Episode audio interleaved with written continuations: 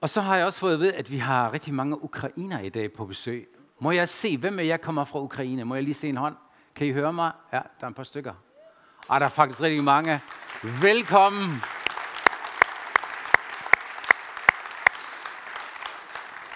Velkommen til. Jeg håber, I føler jer rigtig hjemme her øh, i den her svære tid. Og lad os endelig også blive ved som kirke at bede for konflikten, eller imod konflikten, at det her vandved endelig snart stopper. Skal vi ikke gøre det? Jo. Så øh, det tager vi med. Hvem af jer kan lige opvarmet mad, som, altså, som du har lavet i går, eller forgårs, eller sidste uge, og så laver du ny mad, eller varmer det op igen? Det er lidt forskelligt, i hvilken ret det er, ikke?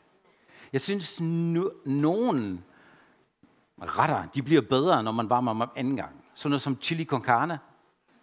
Er I med, eller forstår I, mener? Okay.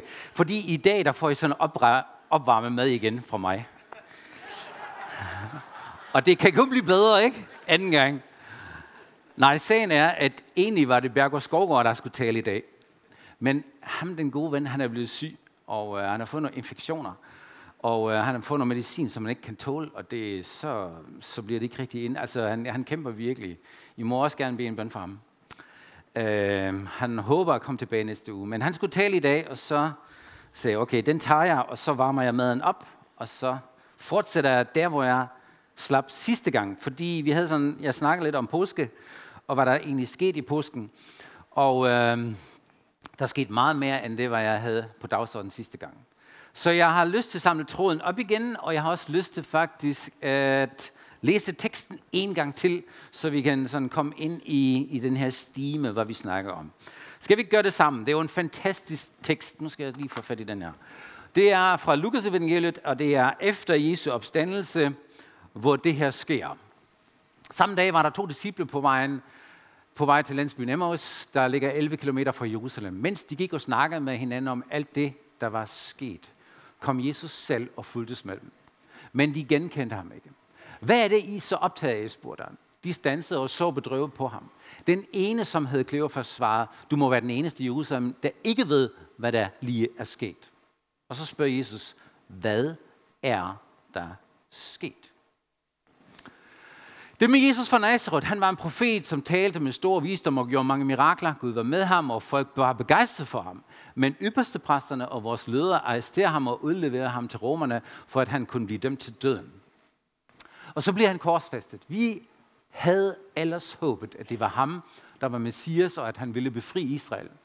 Men der er sket mere endnu fortsætter Kleofas. I dag er der nemlig den tredje dag, regnet fra den dag, han blev korsfæstet, og nogle af de kvinder, kvinder som hører med blandt disciplene, gik tidligt i mors ud til graven, og de har gjort os endnu mere forvirret. Halleluja for det. Endnu mere forvirret. De kom nemlig tilbage og sagde, at hans lige ikke var i graven. De fortalte også, at de har haft et syn af engle, som sagde, at han lever. Så løb nogle af de andre disciple derud, og de fandt det sådan, som kvinderne havde fortalt. De kunne heller ikke finde Jesu liv. Hvor er I tungene udbrød Jesus. Hvorfor har I så svært ved at tro på, hvad profeterne har forudsagt? At Messias skulle lide og dø, for han gik ind i sin herlighed, er jo netop Guds plan. Derpå citerer Jesus stykke efter stykke fra skrifterne, lige fra første Mosebog og gennem alle de profetiske bøger, og han forklarer de mange profetiske ord, der handlede om ham. De var nu nået frem til Emmaus, og Jesus ville gå videre, men de bad ham indtrængende om at blive natten over hos dem for det var allerede sent på eftermiddagen. Han gik derfor med dem hjem. Da de skulle til spise, tog Jesus brødet, takkede Gud, brækkede det i stykker og gav dem det. Der var det, som deres, om deres øjne åbnes, og nu kunne de genkende ham. Men i samme øjeblik blev han usynlig for dem. Var det ikke som vores hjerter brændte, mens han gik på vejen og forklarede skrifterne for os, sagde de til hinanden. Uden at spille et øjeblik brød de op og begav sig på vej tilbage til Jerusalem. Der fandt de både de 11 apostler og de øvrige disciple forsamlede, og de blev modtaget med ordene, Herren er virkelig genopstået. Simon har set ham. De to fortalte nu, hvad de havde oplevet på vejen, og hvordan de havde genkendt Jesus, da han brækkede brødet i stykker. Fantastisk begivenhed. Det er det, vi læste i sidste, sidste søndags, og emnet var, hvad er der sket? hvad er der virkelig sket? Og disciplene havde deres idé om, hvad der var sket, og deres syn, og det var sandt, men det var kun det halve. Jesus har nemlig en helt anden vinkel på. Han fortalte dem om, hvad der skete bagved kulisserne. Og det kigger vi på sidste gang. Jesus udfordrer faktisk deres tankegang. Han rokker ved deres tankegang. De bliver forvirret af det, hvad kvinderne siger. Og da Jesus taler til dem, så mærker de efter, hvad er det her, der sker? Det er mere end bare et, en mand, der dør der. Hvis I vil høre hele talen, så må I gå på YouTube eller på, øh, på vores podcast og få det her lidt mere uddybet. Så endte vi med, at, øh, eller det næste vi gjorde, det var, at vi kiggede lidt på de fem punkter, hvad var der sket i påsken. For det første har, har vi slået fedt, fast, at Jesus er konge, og det er han allerede nu. Der er rigtig mange, der tror, at Jesus er først konge, når han kommer tilbage. Det er han allerede nu. Han har bare en helt anden måde at regere på. En helt anden måde. Han er fuld af kærlighed og retfærdighed, og han har al magt i himlen og på jorden, men er samtidig også meget ydmyg. Og han vil gerne vinde et menneske i gangen, der siger ja til ham og anerkender, at Jesus, du er konge. Du er konge i mit liv. Og derfor gør jeg, hvad du siger. Det er sådan, han regerer, og han bærer over med resten af verden, kan man sige. Næste punkt var, at Jesus besejrede døden. Han fik et nyt leme. Og det er jo der, hvor, hvor det stikker helt af, fordi vi har ikke set et menneske endnu, som har fået en ny krop, altså som Jesus fik dengang. Han er den første, der har fået sådan et opstandelseslæme. Han er ikke bare opvagt fra de døde på den måde, at han er blevet genoplevet. Nej, han fik et helt nyt læme, som kun noget helt andet. Og som Bibelen siger, det skal vi også have en dag. Det siger vi i trosbekendelsen, at vi skal opstå en dag. Um, det kigger vi lige også lidt ind Det, der, det, det er sket der, ved korset, på korset. Det næste var, at Jesus betalte hele verdens synd med sit liv. Og det er jo en kæmpe sandhed, som bliver udfoldet i det nye testamente og også i det gamle testamente, at Jesus en gang for alle har betalt prisen for alle vores synder. Det er bare sådan, ah, dejligt. Ikke? Huha, vi kan lufte ud. Det har han gjort en gang for alle. Hverken du eller jeg skal betale noget. Det har han gjort. Det vil jeg heller ikke komme længere ind på. Så øh, Jesus afsluttede den jødiske lov. Det rører os måske ikke så meget, fordi vi er ikke jøder. Hvis ja, der kan være nogle enkelte jøder her, så er det rigtig godt nyt til dig. Fordi du er en del af det jødiske folk.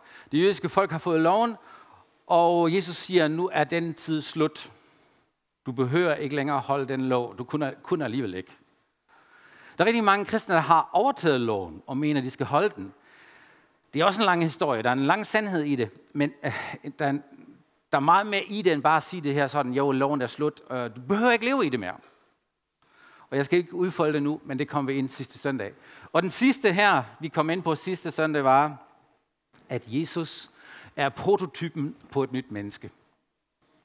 Paulus siger senere hen, at Jesus er den anden Adam. Gud havde jo lovet i det gamle testamente, at en dag kommer han og skaber en ny himmel og en ny jord. Det ser han flere hundrede år, før Jesus overhovedet kom på jorden. Og jeg er overbevist om, at Jesus er starten, begyndelsen af en revolution, som fornyer det hele. Han starter med at skabe nye mennesker, eller giver dig et nyt hjerte, ikke? en ny form for menneske. Jesus er en prototyp, eh, modellen af et nyt menneske, som er født på ny, lever med Gud, i harmoni med Gud, forsonet med Gud. Og han siger, du skal have det samme liv. Hvis du tror på mig, så får du det samme liv. Og det ender med din opstandelse en dag. Så det er bare fem ting, der skete på korset. Og jeg nævnte sidste gang, jeg tror, vi kan komme op på 30, hvis vi vil. Så jeg tænkte mig at tage 29, nej, kun tre mere i, i dag her. Og det næste, jeg har lyst til at kigge lidt på, det er den her. Jesus bringer ligestilling. Hvad, hvad mener jeg med det? Eller hvad siger Bibelen om det? Jesus er kommet, eller det, var der skete på korset, det er en forsoning af kønnene og raserne. Jeg har lyst til at læse et vers til jer, hvor Paulus forklarer det lidt, hvad der er sket. Gennem jeres tro på Jesus er I alle bliver Guds børn. Alle I, som blev døbt til at tilhøre Kristus, har I klædt jer Kristus. Der opstod en helt ny enhed mellem jøder og grækere, slaver og frie folk, mænd og kvinder. Vi er alle blevet et på grund af vores fælles tro på Kristus. Og i Efeserbrevet, der går Paulus endnu mere skarpt til værks. Han siger, ved sin lidelse og død, gør han de to parter til et og nedbryde den mur af fjendskab, der tidligere adskilte os. Det var skarpe ord, ikke? Der er fjendskab, og der er en mur.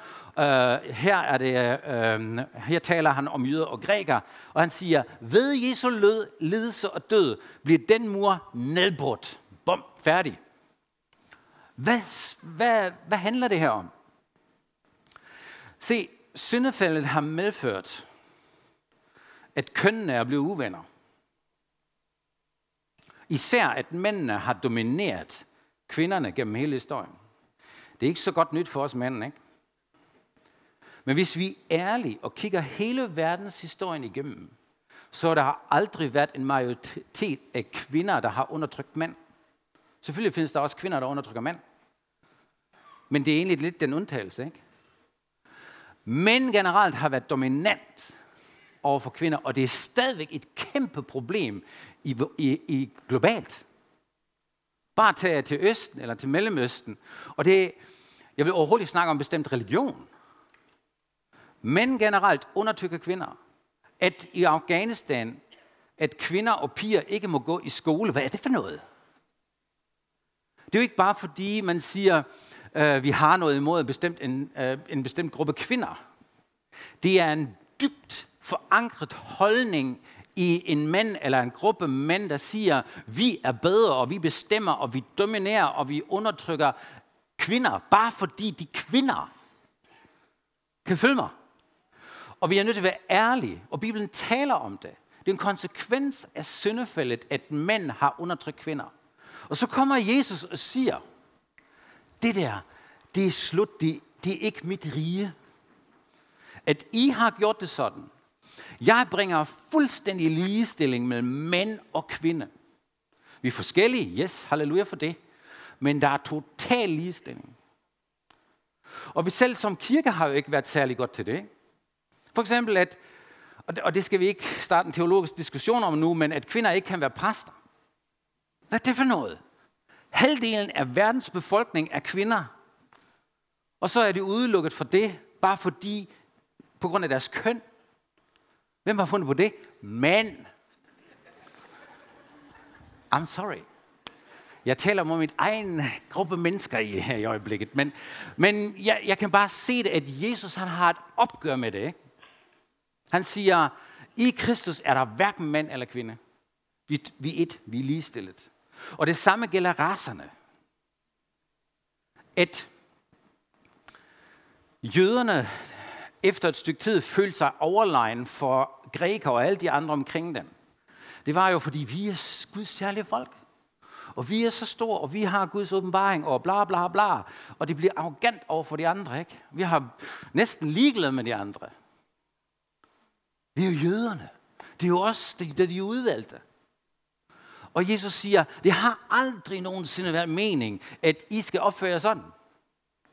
Meningen er, at I skal tjene nationerne med det, hvad I har fået af mig. Virkelig være tjener. Så Jesus siger, jeg er kommet for at nedbryde den mur af fjendskab mellem raserne. Og hvis du så, at, at, og vi som kirke er overhovedet ikke fri af det. Det foregår i vores samfund. Vi ser det alle steder. Øh, vores øh, udfordringer med mænd dominerer kvinder, de er anderledes end i Afghanistan. Men vi har dem stadigvæk. Også i Danmark og i Europa. Selvfølgelig har vi det. Og raceproblemer er det. Hvem har vi også? Vi kan altid sige, at ja, det er ikke så slemt som i, øh, i USA. Ja, vi har også raceproblemer. Fordi i vores samfund, en konsekvens af syndefældet er, at nogle raser, de føler sig fuldstændig overlegen for de andre. Og det er lige meget, om det er hvid mod sort eller sort mod hvid. Herrefolket, ikke? Det er jo ikke galt. Der, der, der er ikke noget galt i at være bevidst om sin etnicitet. Og sige, jeg er dansker, halleluja. Du skal bare ikke være det på bekostning af andre. Fordi de andre er lige så meget værd i Guds øjne. Fejre det, at du er dansker. Fejre det, at du er tyrker, eller hvad du nu er. Det er fint. Men du er ikke overlegen over for de andre. Og her kommer Jesus, og han er fuldstændig radikal. Han siger, jeg nedbryder gennem min smerte, gennem den lidelse, jeg går igennem, og gennem min død ophæver jeg det fjendskab, der er imellem. Så i det øjeblik, hvor du siger ja til Jesus, og siger, Jesus, du er min herre, så siger Jesus, okay, kan du begynde at tænke anderledes nu? Kan du begynde at behandle de kvinder i din omgangskreds anderledes, eller de mænd anderledes? Ikke? Kan du begynde at handle, behandle de raser, som er omkring dig, hvor du tænker, at det er bare en afrikaner, ikke? Begynd at værdsætte den person, eller omvendt, lige meget hvilken hudfarve det er. Jeg er fuldstændig ligeglad. Jesus siger, jeg har skabt nationerne, og fjendskab er slut. Så hvis du tror på mig, jeg har ophævet den der mur af fjendskab, kan du begynde at tænke anderledes. Det er en ting, der er sket, og man kunne sige meget, meget mere om det, øh, men det har kæmpe konsekvenser. Og i vores samfund, der prøver man selvfølgelig at løse det, men det starter jo herind. Jeg ved ikke, de fleste af jer nok har, har set den her illustration, men jeg har tænkt, den skal jeg bare bruge igen, fordi den er bare så god i den her sammenhæng. Det her det er 50 euro. Kan I se det? Yes. De 50 euro, de er ikke så værdifulde, fordi papiret er 50 euro værd. De er heller ikke, den her selv er heller ikke så værdifuld, fordi den er ret, øh, ret ny, tror jeg. Det ser sådan okay ud, den er ikke beskidt. Jeg var sammen øh, med en person for nylig, som havde vasket sit portemonnaie med alle euro i den. Så de blev sådan helt blå, mørkeblå. Og han øh, men sagde, jeg er nok nødt til at gå på banken, og jeg ved ikke, i en forretning vil de nok ikke have dem længere. Jeg er nødt til at skifte den. Og selvfølgelig får han 50 euro igen, fordi det er lige meget, hvad den her selv har været igennem, eller hvad den har oplevet, og hvad, hvad den er blevet brugt til, hvor beskidt den er. Den er 50 euro værd. Hvorfor? Det er fordi den europæiske centralbank siger, det her det er 50 euro værd. Kan I følge mig? Sådan er det også med dig og mig. Gud har sagt, du er det hele værd. Uanset hvad du er gået igennem, uanset hvad du bliver brugt til, uanset hvad andre har sagt om dig, uanset om du bliver gået igennem væske ikke, og bliver helt blå. Det ene eller andet, altså alt det der, det er fuldstændig lige meget. Fordi det eneste, der tæller, det er, at Gud siger til dig, jeg elsker dig så højt, at jeg er parat til at dø for dig. Du er værdifuld. Og hvis vi griber det, så bliver det her lige pludselig nemmere at forstå, at hvert eneste menneske, lige uanset historie og baggrund, og hvad de kæmper med, og hvor god de er, og hvor dårlige de er, de er ekstremt værdifulde. Og det er du også. Så det er en forandring, som Jesus har bragt, som vi simpelthen skal holde fast i. Det næste, det er, at Jesus forener himlen og jorden. Hvad mener jeg med det? Hele Hebræerbrevet handler om, at Jesus blev menneske, og at han samtidig var Gud. Og der findes også mange teologiske idéer om, hvordan Jesus nu var Gud og menneske. Men det korte og lange er, at Jesus er 100% Gud og 100% menneske. Det er ikke halv-halv, eller så lidt fordelt, eller kun i perioder. Og det interessante ved det her, det er, at Jesus siger, og i står der, at Jesus virkelig forstår os. Har du nogensinde tænkt over, at Jesus lige nu stadigvæk er menneske? Han er menneske. Lige nu. Han har aldrig droppet det igen. Det er ikke sådan, at da Jesus øh, døde ved korset opstod, så tænkte jeg, nu skal jeg ikke være menneske mere. Endelig, halleluja. Altså forstår du, at det er den der foragt overfor, åh, oh, det var en nødvendig øh, onde. Selvfølgelig skal jeg der nede, og jeg skal selvfølgelig blive menneske, og selvfølgelig skal jeg der gøre alt, hvad jeg kan for at frelse dem og redde dem. Men det her efter, så er jeg bare kun Gud igen. Nej, ved du godt, at Jesus er Gud og menneske i al evighed med sit nye læme? Det vil sige, at han i al evighed forstår han dig, og i al evighed er han forbundet med jorden. Han elsker os virkelig, at han vil være sammen med os så tæt. Han er et med sin kirke. Han forstår dig. Når du går under og siger, åh, jeg skal vanke i benet, så siger Jesus, jeg ved godt, hvor den er. Og ikke sådan, når jeg er Gud, og jeg er meget distanceret, og du er bare menneske, du er dernede. Jesus er menneske i al evighed. Et nyt menneske selvfølgelig, ikke? Og samtidig Gud. Det er jo det er sådan noget, vi ikke fatter. Men det er stort. Jesus forener himlen og jorden. Og det er sket ved korset. Da han opstod fra de døde, så var han helt menneske og helt Gud, og det er han i al evighed. Der er nogen, og det er sådan lidt teologisk nu, der siger, kan Gud forandre sig? Og vi vil sige med det samme, nej, der står i Bibelen, at Gud har forandrer sig aldrig. Øh, så skal vi spørge, hvad mener vi med det, når at Gud ikke forandrer sig? Han forandrer sig aldrig i sin karakter. Det er vi fuldstændig enige om. Men der skete en forandring i Gud, da han blev menneske, fordi han har ikke været menneske før. Kan I følge mig? Det er første gang i al evighed, at Gud blev menneske. Det var noget nyt for Gud. Jeg synes, det er en kæmpe forandring. At Gud han vælger en forandring for vores skyld, for at komme tæt på. Jeg synes, det er fantastisk. Vi skal ikke snakke meget mere om det, men det er en sandhed, at Jesus forener himlen og jorden, selvfølgelig på korset. Så har jeg en mere. Jesus besejrede djævelen og de onde, onde englefyrster. Paulus går rigtig meget ud af det og siger, at djævelen og hele hans herre, alle dæmoner, alle onde magter, er totalt besejret. De er bare ikke udslettet. Det vil sige, de er der stadigvæk. Deres magt er brudt, men det er kun brudt, hvis du er under Jesu herredømme. Hvis du har Jesus som konge, så kan de ikke gøre dig noget med min, især når du siger, at du skal ikke røre mig. Ikke? Jeg modstår dig.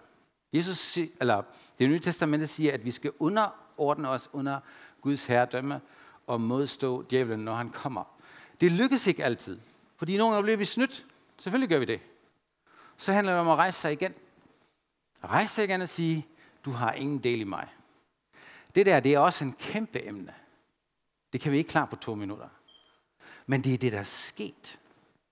Det er virkelig sket på korset, at Jesus afvæbnede alle åndelige magter.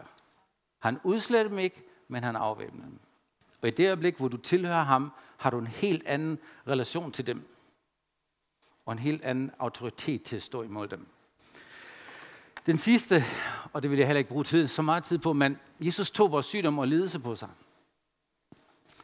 Isaias bog siger, at vi troede, at hans lidelse var Guds straf, men det var vores sygdom, han tog på sig, og vores lidelse, han bar.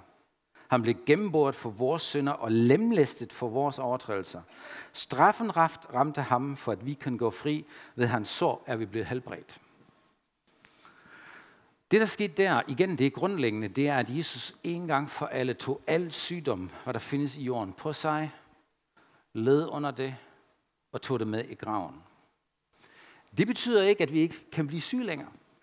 Det betyder heller ikke, at hver eneste gang, du bare beder en bøn, at så er du helbredt. Det er bare, at Jesus har taget de her ting på sig. Og nu kan du og jeg med stor frimodighed kæmpe for at blive rask igen.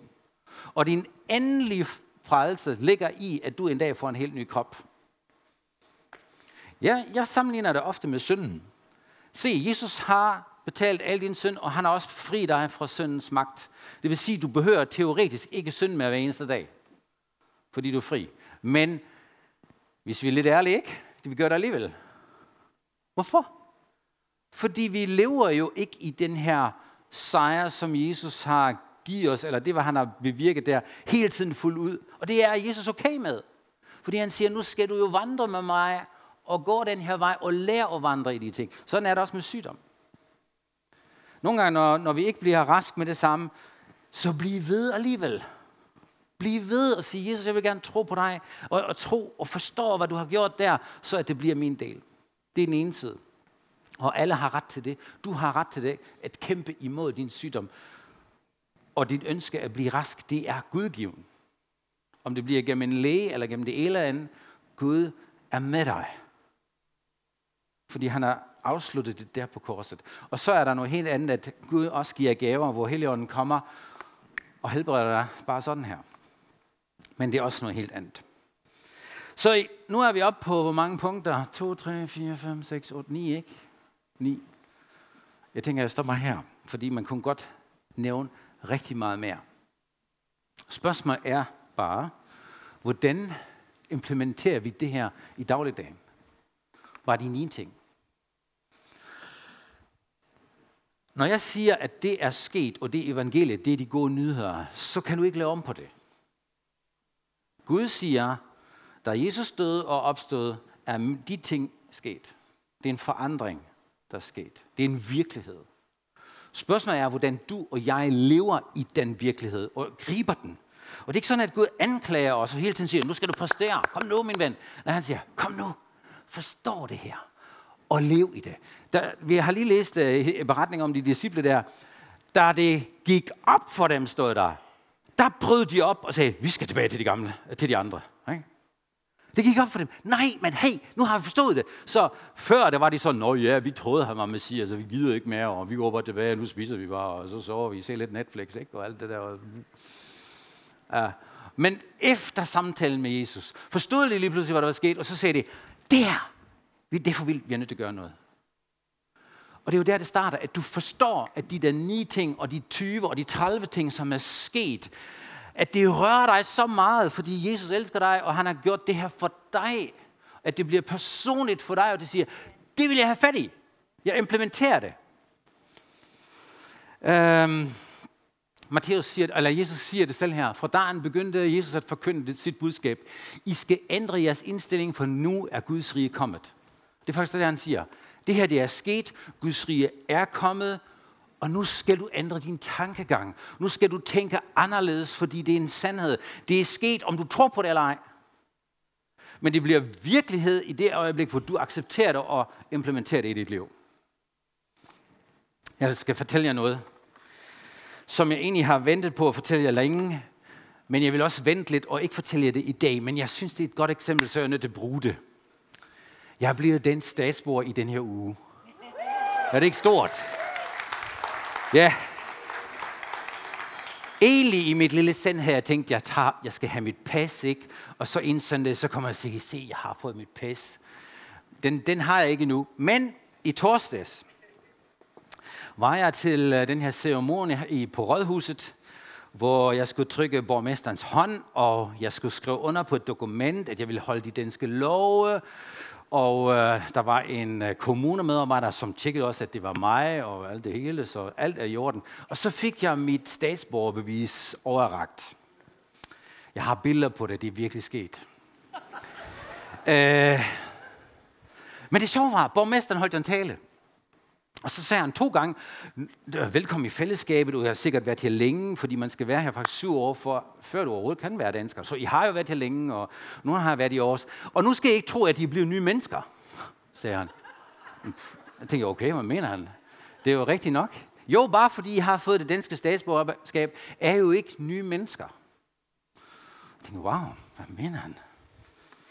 Men det er jo rigtigt nok. Jeg er jo ikke et nyt menneske, jeg er bare blevet dansk statsborger. Men det sjove var, da jeg gik ud, så sagde jeg til Lene, ved du hvad, nu skal jeg godt nok vende mig til at ændre mit sprog. Fordi jeg ser hele tiden, I har vundet i håndbold, ikke? Nu skal jeg sige vi. Jamen det er jo vildt, ikke? Vi har, og vi har et problem. Jeg kan ikke tænke længere siden, altså selvom jeg har følt mig hjemme i de 30 år, jeg har været her, og alt det der, mit sprog har altid været I i dansker, ikke? I sådan og det der. Og nu kan jeg ikke sige det længere. Nu er jeg nødt til at sige, vi og os, og hvad gør vi ved det? Og det er jo rigtigt. Hvis jeg tager mit dokument seriøst, jeg mener det. Hvis jeg tager det her dokument seriøst, det er jo en virkelighed, der er sket med mig. Det, det er ikke bare fantasi, det er bare ikke et eller andet. Jeg har faktisk fået nogle rettigheder, jeg må vælge nu, og alle. det er helt vildt. Men hvis jeg ikke bruger det, eller hvis jeg ikke ændrer mit sprog, så kan jeg faktisk det papir ikke bruge til ret meget. Kan I følge mig? Og, og sådan er det, jeg vil sige næsten det samme med Guds rige. Der gælder det bare ikke, hvor borgmesteren har sagt, at du ikke bliver et nyt menneske. Ved Gud bliver du et nyt menneske. Men din tankegang er jo stadigvæk den gamle. Så jeg gik ud og spiste med Lene bagefter, eller vi gik ud og spise, og jeg følte mig stadigvæk som tysker. Det er forfærdeligt, ikke? Jeg har lige fået med papir. Så Der er masser af arbejde nu i mit hoved, i min følelsesliv. Det skal forandres. Og jeg ved ikke, om det bliver anderledes, når jeg render rundt med en danske pas, måske. Jeg ved det ikke. Men den der forandring, den der implementering, det, hvad jeg har på papir, det skal så blive virkelighed i mit liv. Ikke? Du er ikke anderledes med Jesus. Når han siger, når I tror på mig, når jeg accepterer mig, at jeg er herre, så forandrer jeg, giver jeg jer et nyt hjerte. Men du tænker stadigvæk som en tysker, eller hvad det nu er. Ikke? Du tænker stadigvæk, som du altid har gjort. Det kan være, når vi snakker om race, ikke? så tænker du stadigvæk, som du altid har gjort. Når du snakker om køn, ikke? du voksede op med det der kønsbillede, men de er bare nogle hmm, mærkelige mennesker. Ikke? Så, så i det øjeblik, hvor du siger ja til Jesus, så har du brug for, og det er dit ansvar, at forny dit sind.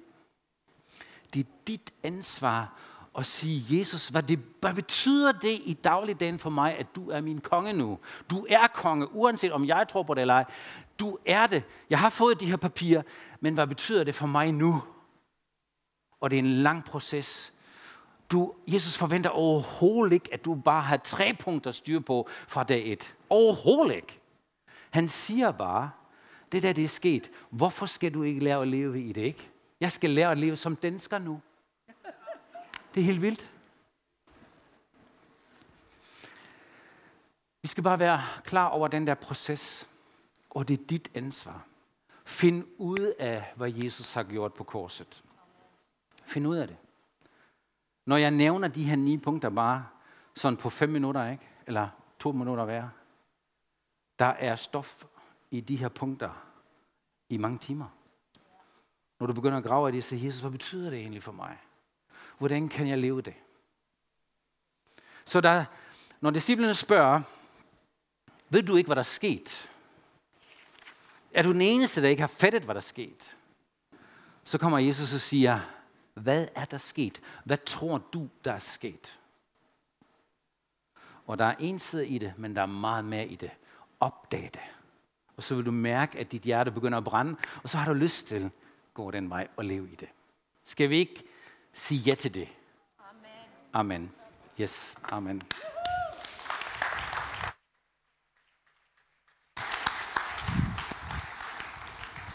Tak for det, Jørgen.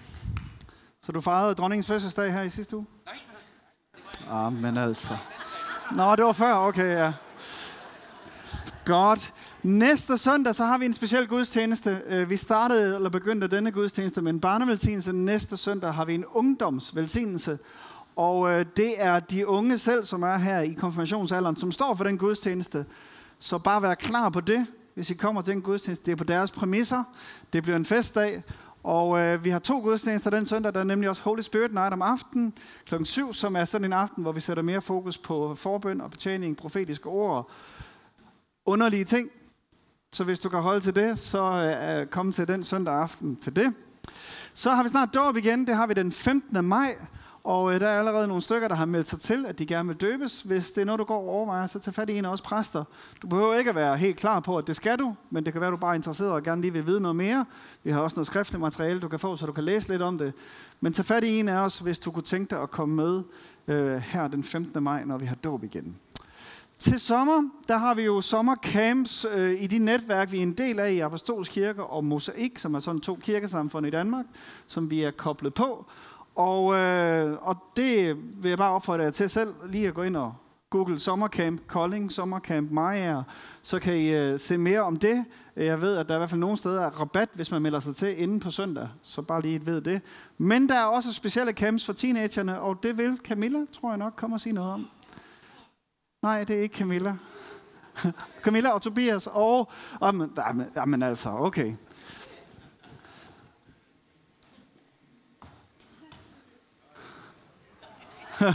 ja, okay. Så til sommer, der har vi en max, max fed lejr. Vi har Make Waves Gaff på øh, uh, Mosaik Sommercamp.